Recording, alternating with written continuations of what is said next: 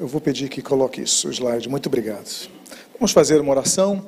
Pai amado Deus bendito, estamos em continuidade esses estudos de escatologia. Pedimos as tuas bênçãos sobre nós. Fala conosco, abençoa-nos, edifica a nossa fé, fortalece-nos, alimenta-nos com a tua palavra e o que nós pedimos, nós fazemos agradecidos em nome de Jesus. Amém e amém. Nós temos falado a respeito desse estudo de escatologia nos últimos domingos, e se você perdeu alguns estudos, nós os temos disponíveis em nossa página, na página da igreja, no canal YouTube da igreja, ou no site escatologia.com.br. Nós ah, falamos sobre a divisão desse estudo em 12 partes, já tratamos da primeira parte, sobre a introdução, já falamos sobre a segunda parte, sobre as orientações à igreja a respeito da necessidade do estudo das profecias, e hoje nós começaremos, e isso abarcará os próximos domingos, a respeito da terceira parte, que abrangerá os três primeiros capítulos de Apocalipse e que trata sobre Cristo glorificado e as cartas às sete igrejas do Apocalipse. Então, nós temos essa terceira parte que começaremos neste domingo e nós vamos então falar sobre, não podia deixar de ser diferente, o centro do estudo do Apocalipse. Hoje nós vamos falar sobre o capítulo 1 de Apocalipse. Nós vamos nos ater principalmente ao capítulo 1 de Apocalipse e o capítulo de Apocalipse que inaugura, introduz o Apocalipse, é abordando, abrangendo, apresentando a pessoa de Jesus Cristo glorificados. Jesus Cristo, a chave do estudo do Apocalipse. O texto do versículo, do capítulo, uh, do, do, texto de, de Apocalipse, diz que eu sou o Alfa e o Ômega, o primeiro e o último, o princípio e o fim. Jesus Cristo, ele é o centro de toda a história.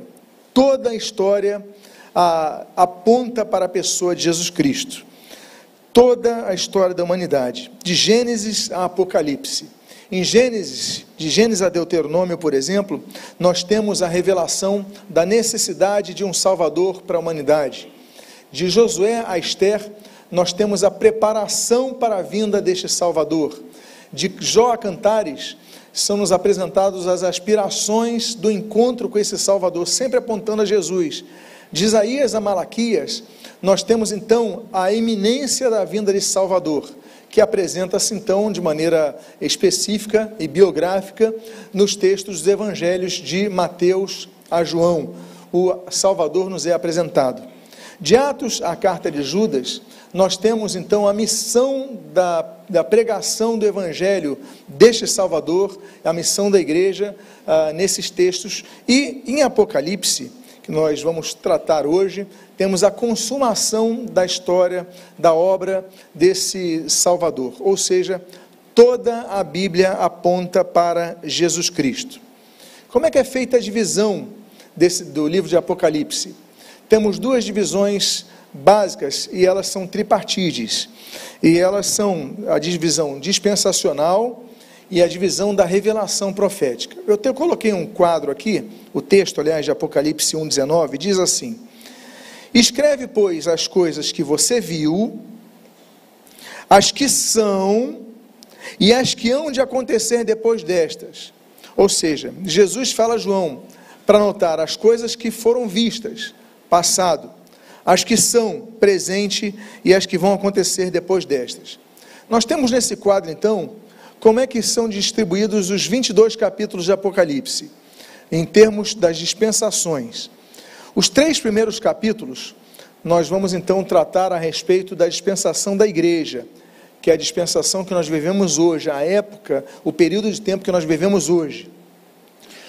Nos capítulos 4 a 19 de Apocalipse, nós vamos então tratar a respeito da dispensação do juízo.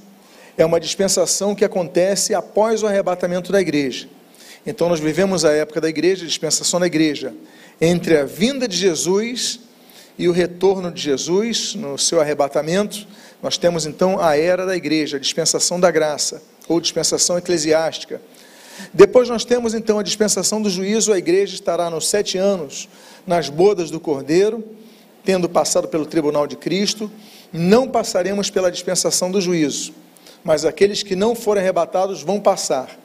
E os últimos três capítulos da Bíblia, do Apocalipse, vão tratar das dispensações do milênio e do estado final e eterno. Então, essas são as dispensações. Agora, eu falei da organização dispensacional do Apocalipse, e nós temos também a divisão da revelação profética do Apocalipse. Depois eu vou falar de novo sobre isso. Mas vocês lembram do texto que eu li? É, as coisas que você viu, as que são e as que hão de acontecer? Então, isso daqui também é divisão do Apocalipse, também pode ser feita dessa forma, dividido dessa forma. Como? As coisas que você viu, a primeira parte do Apocalipse, que é o capítulo primeiro que nós vamos tratar hoje, fala a respeito da apresentação gloriosa de Jesus no início da, da, da visão que foi dada a João. As coisas que são é, apontam aos capítulos 2 e 3 de Apocalipse, que nós vamos começar no domingo que vem, e que tratam a respeito das sete cartas às sete igrejas do Apocalipse, que apontam que representam o estado espiritual das mesmas e também ah, as fases históricas das igrejas ah, desse período eclesiástico. O período eclesiástico é dividido em sete fases distintas. Então, nós vamos trabalhar sobre cada uma delas dentro dessa divisão chamada as coisas que são. E as coisas que hão de acontecer depois destas é a terceira parte do Apocalipse que nós tratamos, então, da dispensação do juízo, da dispensação do milênio e da dispensação do estado final e eterno, ou seja, os acontecimentos posteriores ao arrebatamento da igreja. Então você nota que o Apocalipse, os seus três primeiros capítulos, eles abrangem um período anterior ao arrebatamento, e o capítulo 4 em diante trata dos eventos posteriores ao arrebatamento. Ok? Bom, a introdução desse livro, no capítulo 1, de Apocalipse, apresenta Jesus como a chave de toda a revelação. O primeiro versículo, na sua primeira parte do Apocalipse, diz assim: Revelação de Jesus Cristo. Aquela palavrinha que ali está, está apoca, Apocalipse. Essa palavrinha, Apocalipse, daí vem Apocalipse, é a junção de duas palavras. Apó, que significa da parte de, então daí vem apostila, apócrifo, ou seja, da parte de, através de, e calipto, encobrir, ou seja, desvendamento. O que, que aponta o desvendamento? Desvendamento, desvendamento, uma venda, algo que está na frente cobrindo algo, ou véu. O véu está na frente cobrindo alguma coisa. Você coloca o véu da noiva para que o noivo não veja o rosto da noiva. Ela tem um véu não é isso? Então nós temos também véus que são colocados como se fossem cortinas, para cobrirem parte da parede, para cobrir alguma porta, alguma janela que esteja atrás e tudo mais. O que é revelação? Então daí vem a palavra revelação. Re é aquilo que está atrás. Ou seja, quando você coloca no carro marcha ré, vem essa, dessa origem, ré, que está atrás, ou seja, o carro vai para trás. Revel mostra o que está atrás do véu. Imaginemos que aqui tivesse um véu e você não visse que ali tem uma guitarra, por exemplo. Você não via, porque tem um véu. O que é revelar? Revel.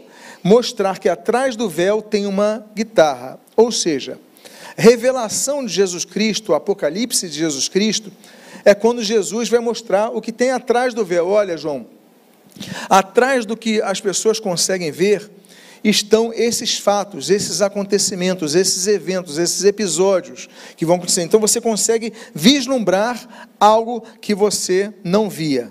Então daí vem a palavra revelação. O Apocalipse tem outra outra, e isso também está na sua introdução, tem outra característica que é se tratar do único livro da Bíblia que contém uma promessa específica aos que leem e os que guardam. Diz o texto de Apocalipse 1, no início do versículo 3: Bem-aventurado aquele que lê, e bem-aventurados aqueles que ouvem as palavras da profecia e guardam as coisas nela escritas. Ou seja, se toda a Bíblia nós somos bem-aventurados quando lemos, Claro, nós somos benditos, nós somos edificados, nós somos fortalecidos, nós somos alimentados, nós crescemos, enfim, somos abençoados, mas explicitamente quem lê o texto do Apocalipse, quem estuda o texto do Apocalipse, quem guarda o texto do Apocalipse, quem ouve o texto do Apocalipse, então tem uma bênção específica para ele, e por isso nós sabemos que estamos sendo abençoados nesse domingo, porque estamos lendo, estamos ouvindo e estamos guardando as palavras desse livro. Amém, queridos? Bom, vamos então falar do contexto desse livro. Apocalipse 1, e eu hoje não vou sair desse texto, ainda que mencione outros textos, Apocalipse capítulo 1, nos versículos 9 e 10, a Bíblia mostra a introdução do contexto desse livro. Ela diz, o texto, o texto diz: Eu, João, irmão e companheiro de vocês na tribulação, no reino e na perseverança em Jesus, estava na ilha chamada Pátimos, por causa da palavra de Deus e do testemunho de Jesus Achei-me no espírito no dia do Senhor e ouvi atrás de mim uma voz forte como de trombeta. Então João estava preso, preso por causa da palavra.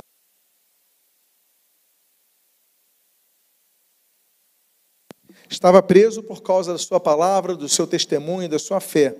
Ou seja, esse homem estava passando por uma situação de perseguição.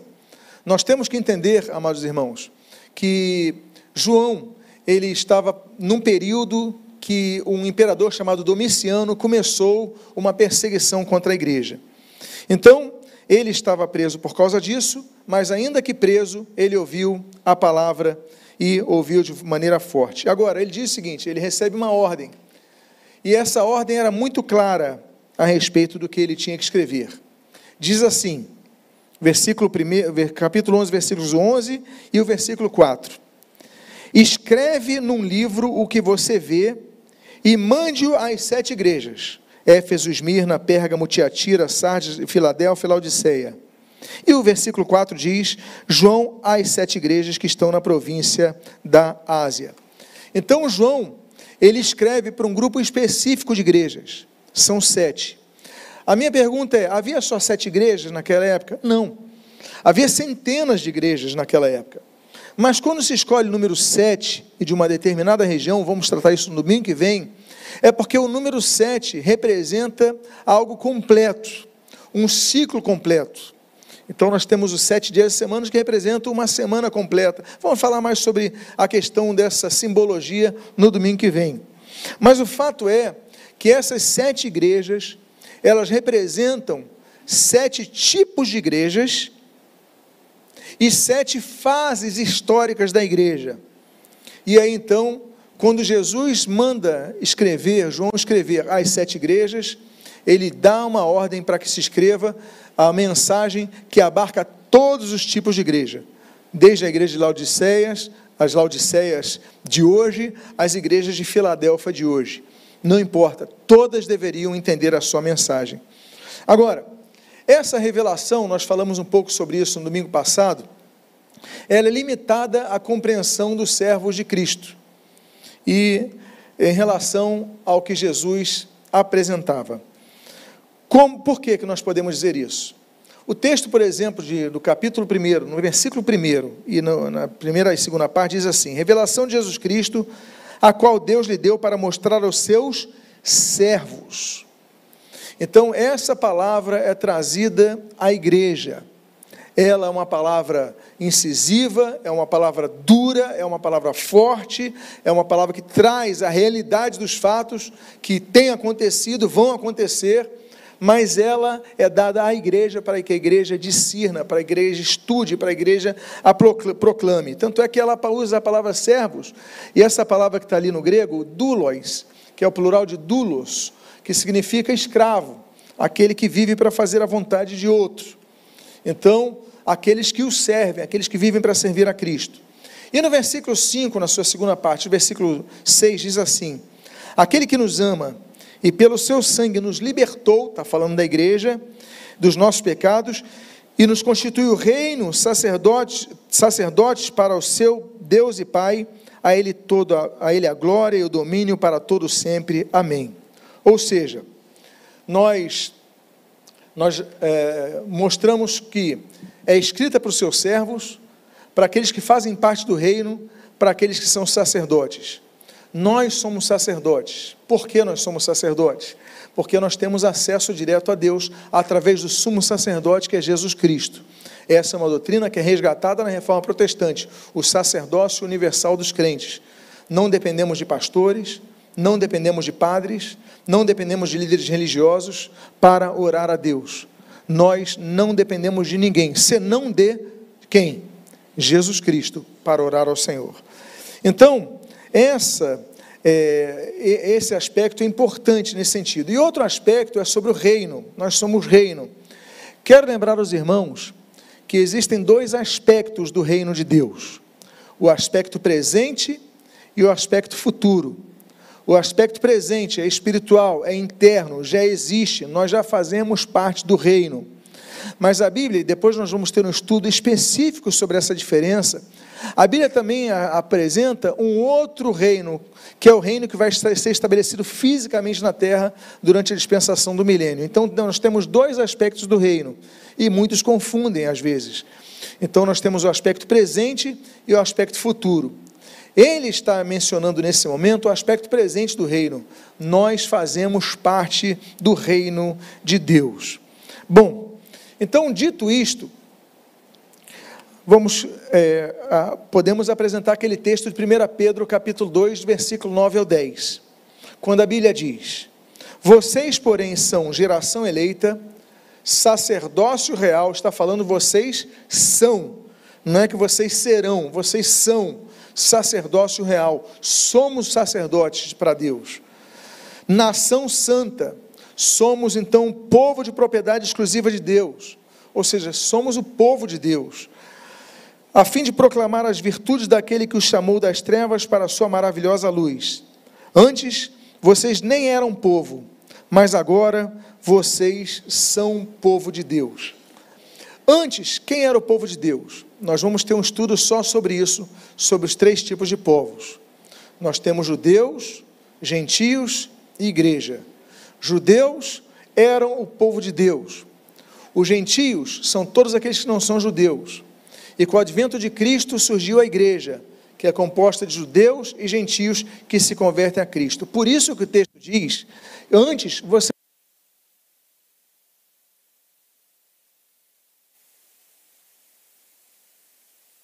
Antes, antes, antes vocês não eram povo de Deus. Agora vocês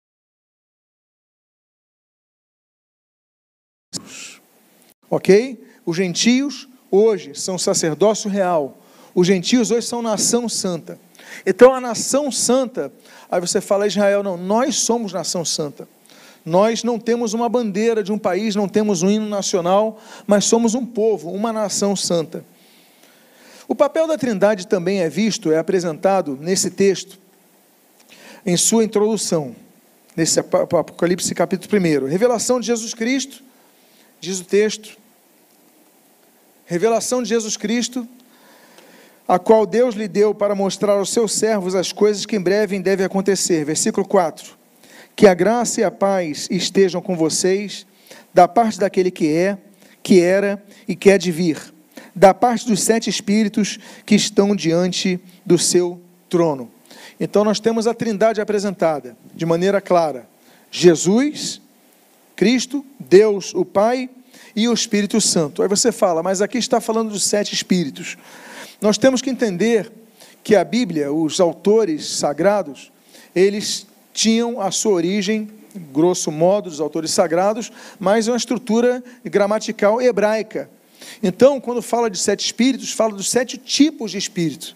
Como nós vemos, por exemplo, nós devemos observar então as sete manifestações do Espírito Santo de Deus, como nós lemos em Isaías capítulo 11. Que, que diz o texto do versículo 1 e do 2? Do tronco de Jessé sairá um rebento, e das suas raízes brotará um renovo. Repousará sobre ele o Espírito do Senhor, o espírito de sabedoria, o espírito de entendimento, o espírito de conselho, o espírito de fortaleza e o espírito de conhecimento e do temor ao, do, ao Senhor, ou seja, as sete faces do Espírito Santo. Então é isso que fala sobre esse texto. Sobre a brevidade do retorno de Cristo em glória, o texto do Apocalipse, capítulo 1, no versículo 1 ao 3, assim diz: Revelação de Jesus Cristo a qual Deus lhe deu para mostrar aos seus servos as coisas que em breve devem acontecer, e que ele, enviando o seu anjo, deu a conhecer a seu servo João, e que atestou a palavra de Deus o testemunho de, e o testemunho de Jesus Cristo quanto a tudo que ele viu. Bem-aventurado aquele que lê, e bem-aventurados aqueles que ouvem as palavras da profecia e guardam as coisas nela escritas, pois o tempo está próximo. Vamos falar sobre a brevidade do retorno de Jesus. O tempo está próximo. Ora, isso aconteceu, essa, esse escrito, aconteceu há dois mil anos atrás. Então, por que, que há dois mil anos atrás o tempo estava próximo e hoje o tempo está próximo? Como assim? Uma, a resposta, nós já começamos a ver, são duas palavrinhas gregas, que são importantes para nós entendermos que o tempo está próximo. Primeira palavrinha grega, aliás, são três palavras gregas. É essa daqui, kairos. A tradução da palavra tempo aqui é kairos. Por que, que isso é importante nós entendermos kairos? Porque no grego existem duas palavrinhas para traduzir-se como tempo: kairos e cronos. O que que lembra Cronos para você? Lembra cronômetro, cronologia, não é isso? Então, o tempo Cronos no grego é o tempo que você consegue calcular. É o tempo preciso que você, que a humanidade compreende, entende, porque o nosso tempo que nós entendemos é o tempo de quem está na Terra. Se você estivesse morando em Vênus, o cálculo seria diferente, porque nós dependemos dos 360 dias, né, temos a rotação, temos a revolução, a questão ah, do, da, da, da, Terra em relação ao Sol, né, então temos a, a questão dos 24 horas é, para o Sol, então vai se pondo, na verdade a Terra está girando. Então o nosso tempo é o Cronos, é o ponto de vista nosso da Terra. Se você estiver em outro planeta, o ponto de vista vai ser diferente. Agora o Kairos não. O Kairos é diferente, por quê? O Kairos é um tempo já determinado e já definido. Não é o tempo que você cronometra. É o tempo que já foi estabelecido. Então, Cronos, cronologia, nossa perspectiva da Terra em relação ao tempo. Kairos, um tempo já definido um tempo que Deus já estabeleceu. Por isso que o tempo está próximo, porque ele já foi definido na cronometria divina. Então é importante nós definirmos essas duas palavras. Outra questão é a palavra em breve, o que é traduzido com em breve. A Bíblia fala nos escritos de Isaías e no escrito de Paulo, como por exemplo, Isaías capítulo 60, versículo 22. Eu vou pedir a gentileza que aumentem consideravelmente o meu retorno, por favor. O pequeno virá a ser mil, o menor e o menor uma nação forte. Eu, o Senhor, farei com que no tempo certo isto logo se cumpra. Veja que Isaías coloca no tempo certo isto logo se cumpra. Esse texto de Isaías é muito revelador para todos nós. Por quê? Não é que logo se cumpra no meu tempo, não é logo se cumpra em quem está olhando o calendário na sua agenda, não, no tempo certo, ou seja, no tempo de Deus, isso vai se cumprir logo. Aí a gente já tem uma perspectiva da palavra em breve que Jesus vai voltar. Ou seja, no tempo de Deus vai acontecer algo rápido. Diz o texto de Romanos capítulo 9, versículo 28, porque o Senhor cumprirá a sua palavra sobre a terra de forma plena e em breve. Esse termo que aparece em breve, ele pode ser visto, e eu vou colocar aqui no último capítulo de Apocalipse 22, 7, da seguinte forma: eu coloquei em várias traduções. NAA, que é a nova Almeida atualizada, a ARA, que é a Almeida Revista Atualizada, dizem assim: Eis que venho sem demora. A Almeida Revista e Corrigida, que, é, por exemplo, a Igreja Assembleia de Deus usa, ela coloca: Eis que presto venho. E a SBL, que é a versão grega, que está aí, Kai do Erkomai Taki. Ou seja, nós temos quatro versões, mas em todas essas versões que se baseiam no grego, nós temos Taki, Taki, Taki. Então, o que, que significa essa palavra que é traduzida como eis que venho sem demora? A tradução literal é velozmente, rapidamente. Ou seja, quando Jesus fala, eis que venho sem demora, ele está dizendo o seguinte: eis que venho de maneira rápida, velozmente. E é isso que o, Paulo, o apóstolo Paulo diz em 1 Coríntios capítulo 5, versículo 52. Num momento, num abrir e fechar de olhos, ao ressoar da última trombeta, a trombeta soará, os mortos ressuscitarão incorruptíveis e nós seremos transformados. Então, quando Jesus fala, eis que venho em breve, volto em breve, ele está usando a palavra está aqui, ou seja, eu venho repentinamente, eu venho velozmente, eu venho, citando aqui Paulo, no abrir e fechar de olhos. Apocalipse 1, então, como eu mencionei para vocês na introdução de hoje, ela fala sobre a apresentação de Jesus glorificado. É importante nós entendermos que essa visão ela aponta ao retorno de Jesus, como nós o veremos. Não é como nós vemos nos filmes. Jesus, quando vem, ele encarna como homem, ele encarna em Belém da Judéia, ele cresce como homem, ele se manifesta como homem, mas Jesus ele então é glorificado, passa é transfigurado, Jesus então já tem uma outra aparência. Você vê, por exemplo, em Lucas capítulo 24, Jesus tinha três dias de, de sua crucificação, ele está no caminho de Emaús e os seus discípulos não o reconhecem. Vão reconhecer quando Jesus reparte o pão. Jesus ele vai se apresentar aos seus discípulos e eles vão ter dificuldade de reconhecer por quê? Porque quando nós morremos, o nosso corpo é transformado. Nós mudamos a aparência, nós mudamos o nosso fenótipo, nós mudamos o nosso. Então, existe uma transformação que nós passaremos. E essa transformação do Cristo glorificado é a apresentação de Jesus em Apocalipse capítulo 1. Jesus volta então de duas formas, quero lembrar vocês.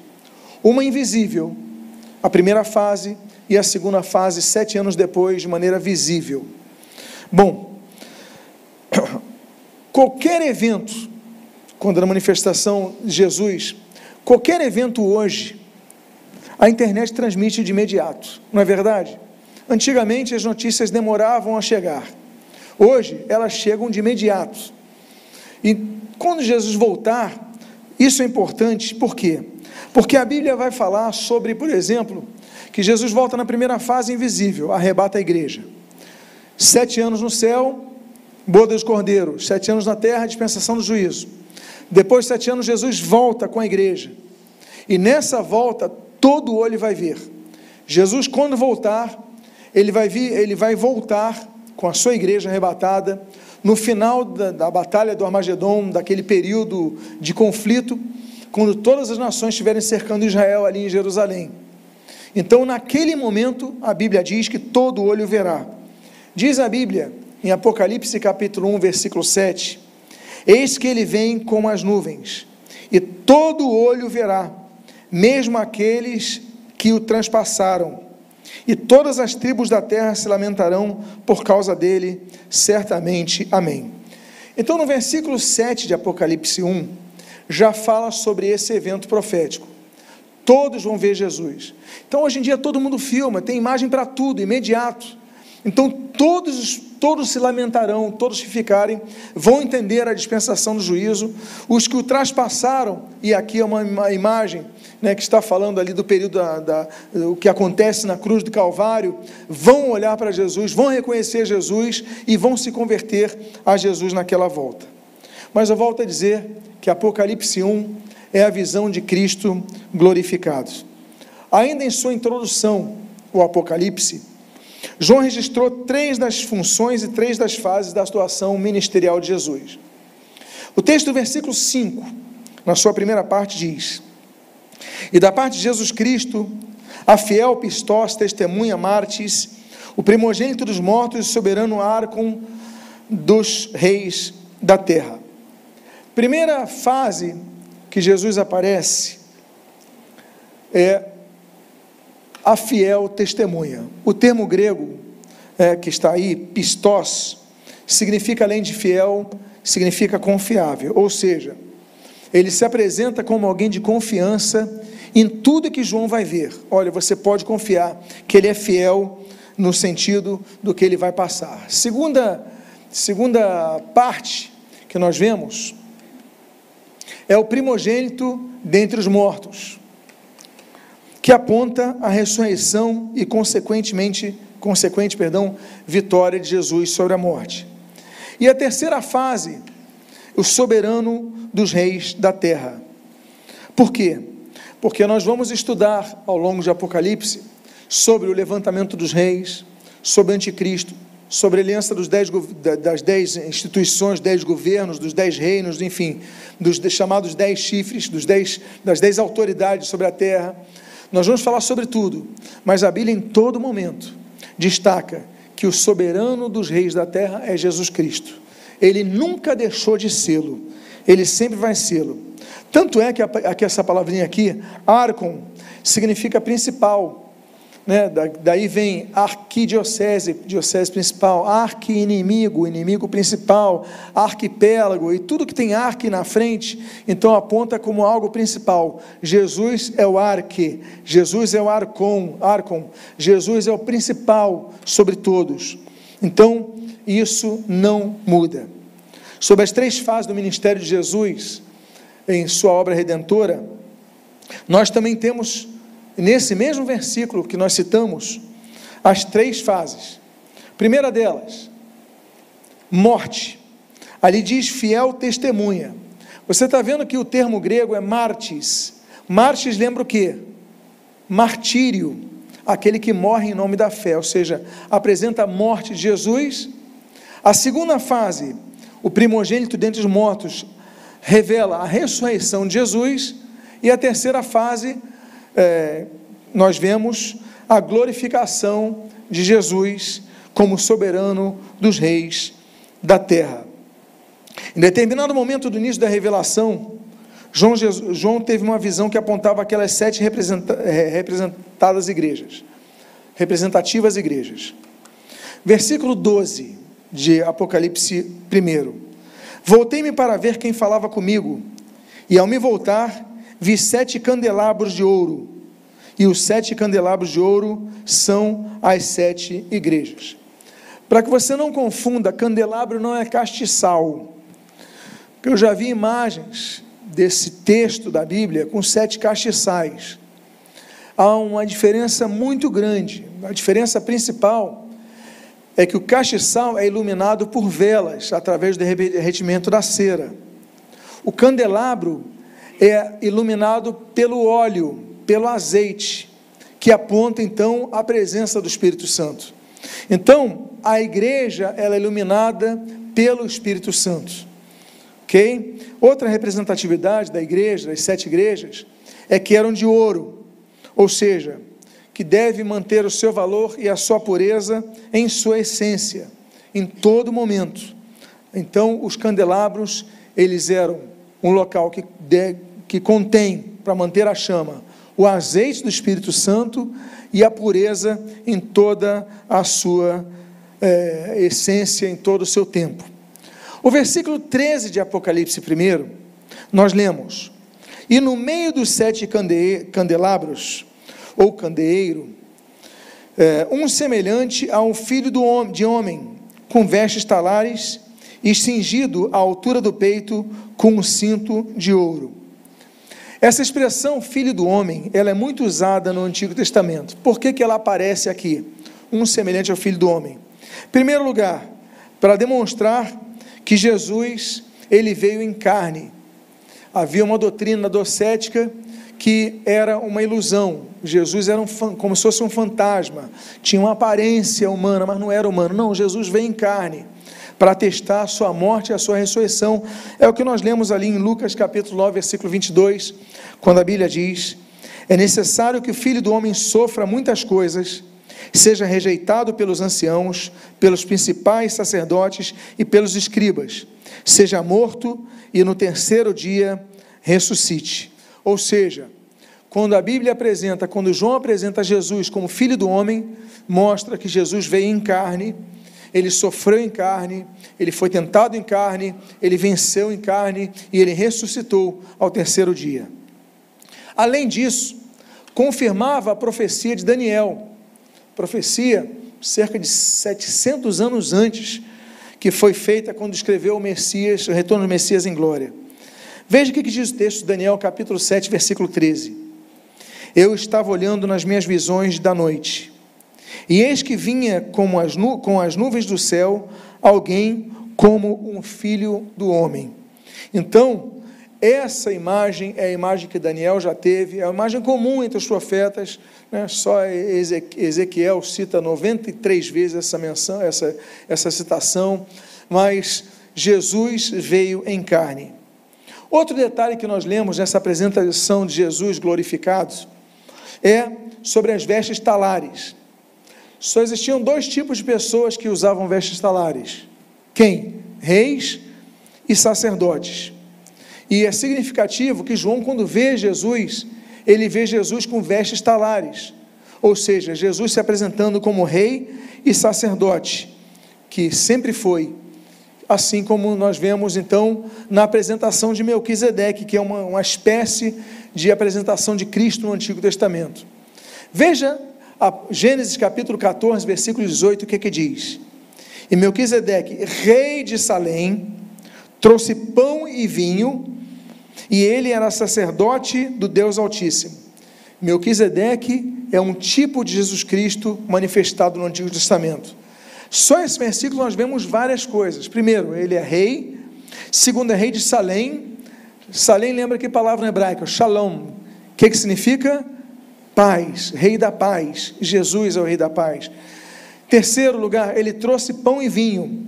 Quando Jesus pega naquela ceia judaica, aquela Páscoa judaica, que tinha outros elementos, ele pega dois, dois elementos apenas dos vários que ele tinha na mesa. Quais são? Exatamente, pão e vinho. E terceiro, era sacerdote do Deus Altíssimo.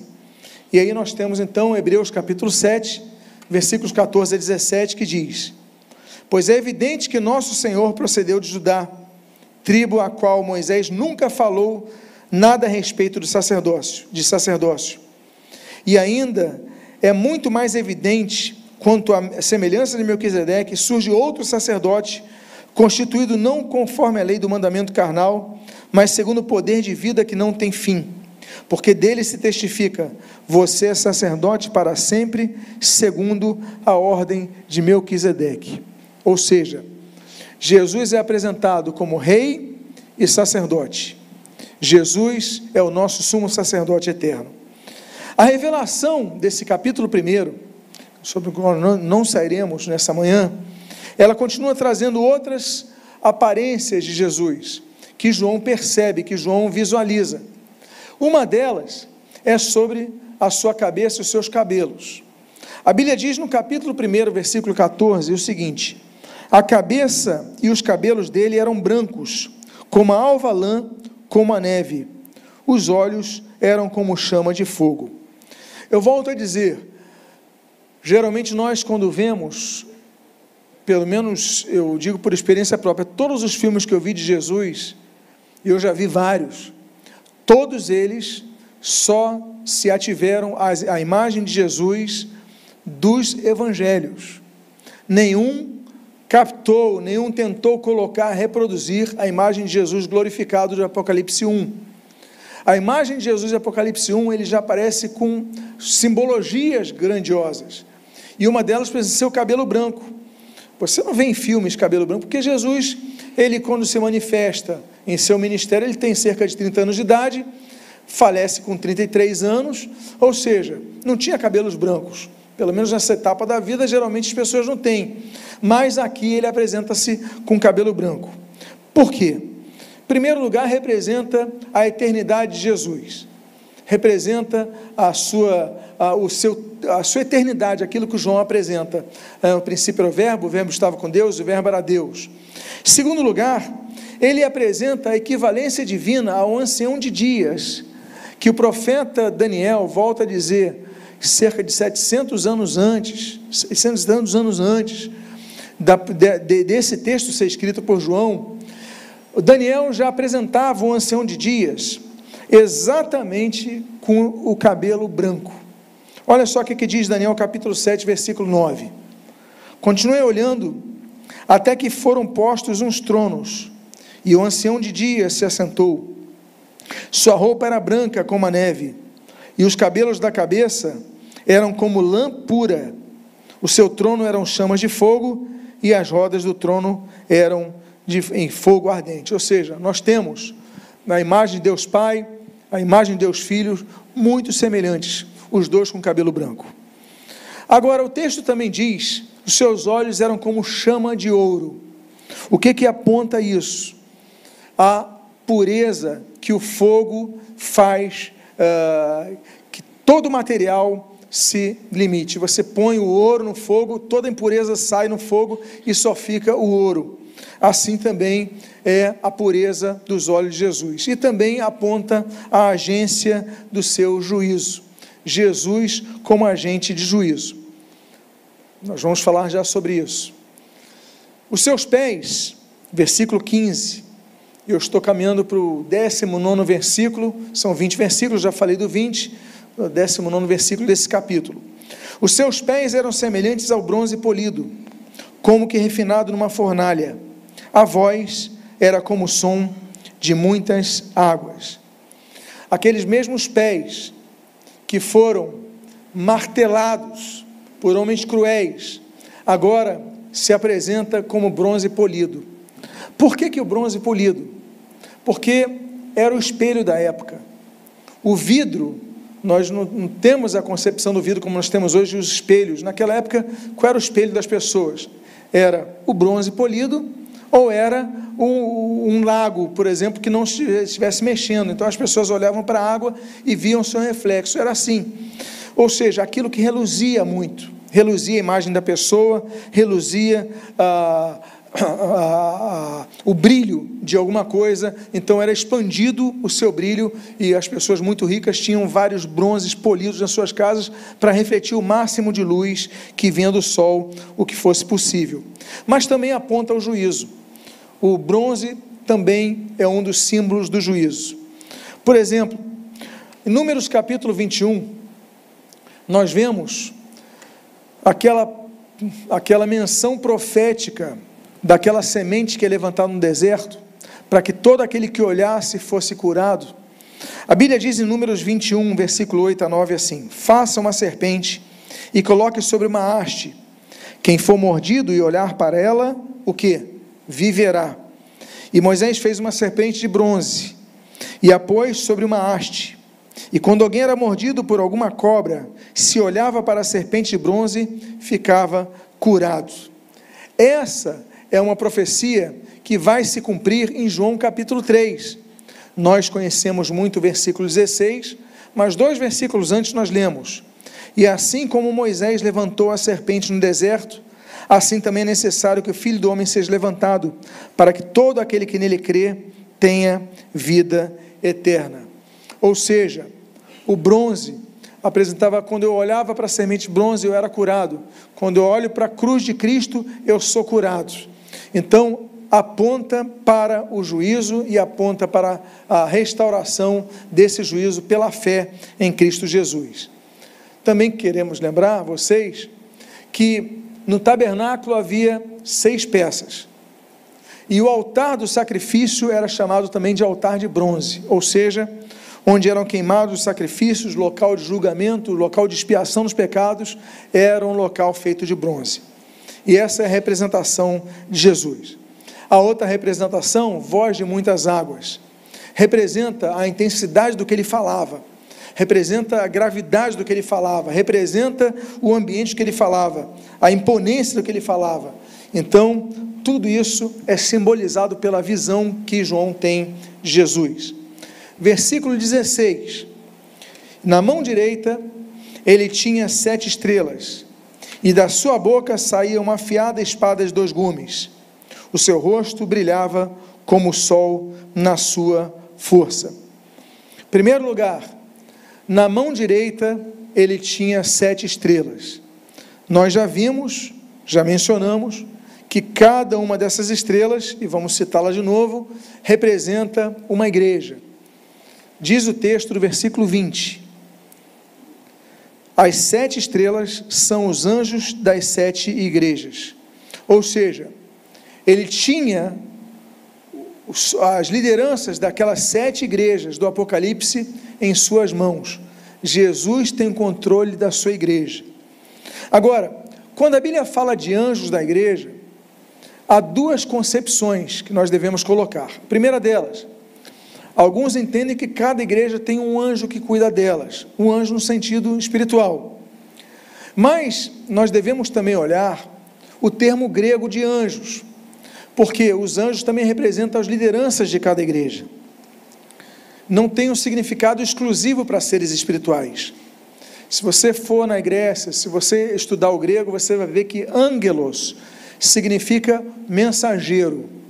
Ou seja, os mensageiros da igreja, os pastores da igreja, os líderes da igreja.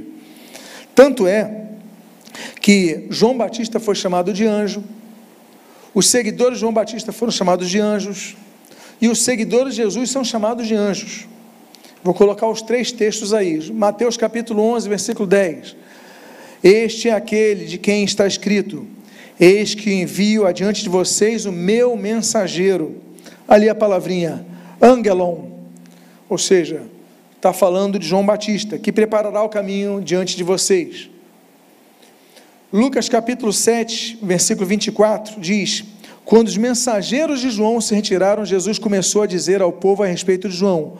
Aqui, quando os mensageiros, quando angelon de Jesus, ou seja, podia ser traduzido como os anjos de João, mensageiros. E por fim, o texto de Lucas capítulo 9, versículos 51 e 52.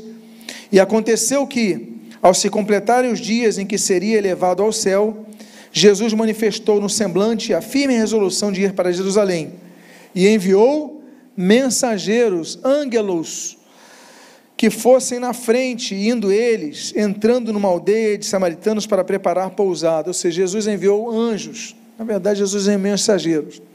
Então, quando Jesus ele fala para João que tem na mão direita ah, os, os anjos das sete igrejas, Jesus ele tem o controle sobre todos.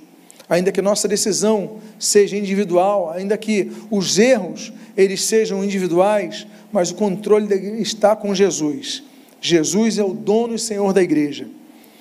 Então, aquelas cartas eram direcionadas aos líderes da igreja, que deviam ser mensageiros das mesmas para a sua própria coletividade, mostrando a grande relevância que precisa a liderança entender que tem diante do Senhor. Desse modo, bom, quando ele voltou, quando João se volta novamente para Jesus, ele vê que Jesus tinha na sua mão as sete estrelas e da sua boca saiu uma espada afiada. Essa é uma visão que ele tem, a percepção que ele tem, o símbolo da visão que ele tem, demonstrando que Jesus viria, estava vindo como juiz. Jesus, ele tem, é muito interessante, ele é apresentado em Apocalipse, Isaías como juiz, e é apresentado para a igreja como advogado em 1 João capítulo 2, versículo 1. A Bíblia diz em Isaías capítulo 11, versículos 1, 3 e 4, o seguinte: Do tronco de Jessé sairá um rebento, e das suas raízes brotará um renovo.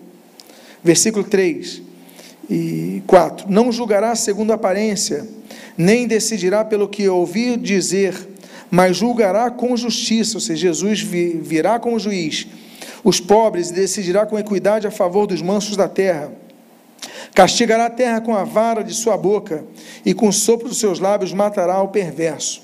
Então Jesus, ele é vem como cordeiro e vem como leão. Ele vem como advogado dos santos da igreja e ele vem como juiz dos que hão de perecer na eternidade. A base do seu juízo qual é? A palavra de Deus. Você lembra que nós citamos que da sua boca saía uma espada de dois gumes? Veja o que diz a Bíblia em Hebreus capítulo 4, versículo 12. Porque a palavra de Deus é viva e eficaz, e mais cortante do que qualquer espada de dois gumes, e penetra até o ponto de dividir alma e espírito, juntas e medulas, e é apta para julgar os pensamentos e propósitos do coração. Então Jesus, ele se manifesta como cordeiro e ele se manifesta como leão. É um erro nós romantizarmos a pessoa de Jesus Cristo.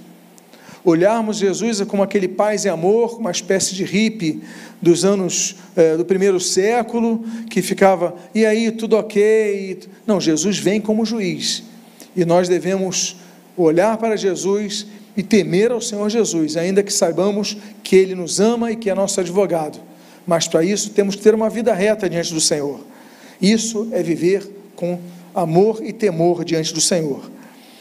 Outra expressão que ele vê é o seu rosto brilhando como o sol na sua justiça. Ou seja, aquela aparência de que vive na presença do Senhor em todo o tempo. Nós vemos isso, por exemplo, no Monte Sinai, ali em Êxodo capítulo 34, quando Moisés, depois de 40 dias na presença de Deus, ele desce. Olha o que acontece com a fisionomia de Moisés com a aparência de Moisés. Quando Moisés, versículo 29 a 30 do capítulo 34 de Êxodo.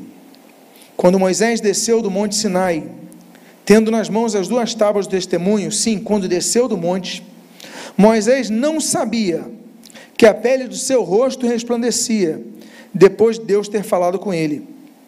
Quando Arão e todos os filhos de Israel olharam para Moisés, eis que a pele do seu rosto resplandecia, e ficaram com medo de chegar perto dele. Ou seja, a fisionomia de Jesus brilhava tão intensamente que João escreve: olha, brilhava como o sol. É uma fisionomia de Cristo glorificado. Volta a dizer, Apocalipse 1 começa então a introdução de Apocalipse apresentando Jesus na sua forma glorificada. E assim também a igreja, nós, igreja, vamos resplandecer como o sol um dia. A Bíblia diz em Mateus capítulo 13, no versículo 43, o Senhor Jesus diz: Então os justos resplandecerão como o sol no reino de seu Pai. Então nós vamos resplandecer como o sol também um dia no reino dos céus. Então foi essa a visão que ele tem. Agora, quando ele tem essa visão, o versículo 17, ele diz: qual foi a reação dele? Ele tem uma visão tão impetuosa, tão magnífica de Jesus, que a Bíblia diz nesse versículo, no início do versículo 17: ao vê-lo, caía aos seus pés como morto. Ou seja, a mesma reação que João teve foi a que Daniel teve séculos antes. Quando a Bíblia diz em Daniel capítulo 10, versículo 8 e 9 o seguinte: Assim fiquei sozinho e contemplei essa grande visão, e não me restou forças em mim. O meu rosto mudou de cor e se desfigurou, e perdi as forças. Contudo, ouvi a voz das suas palavras, e ouvindo essa voz, caí sem sentidos, com o rosto em terra.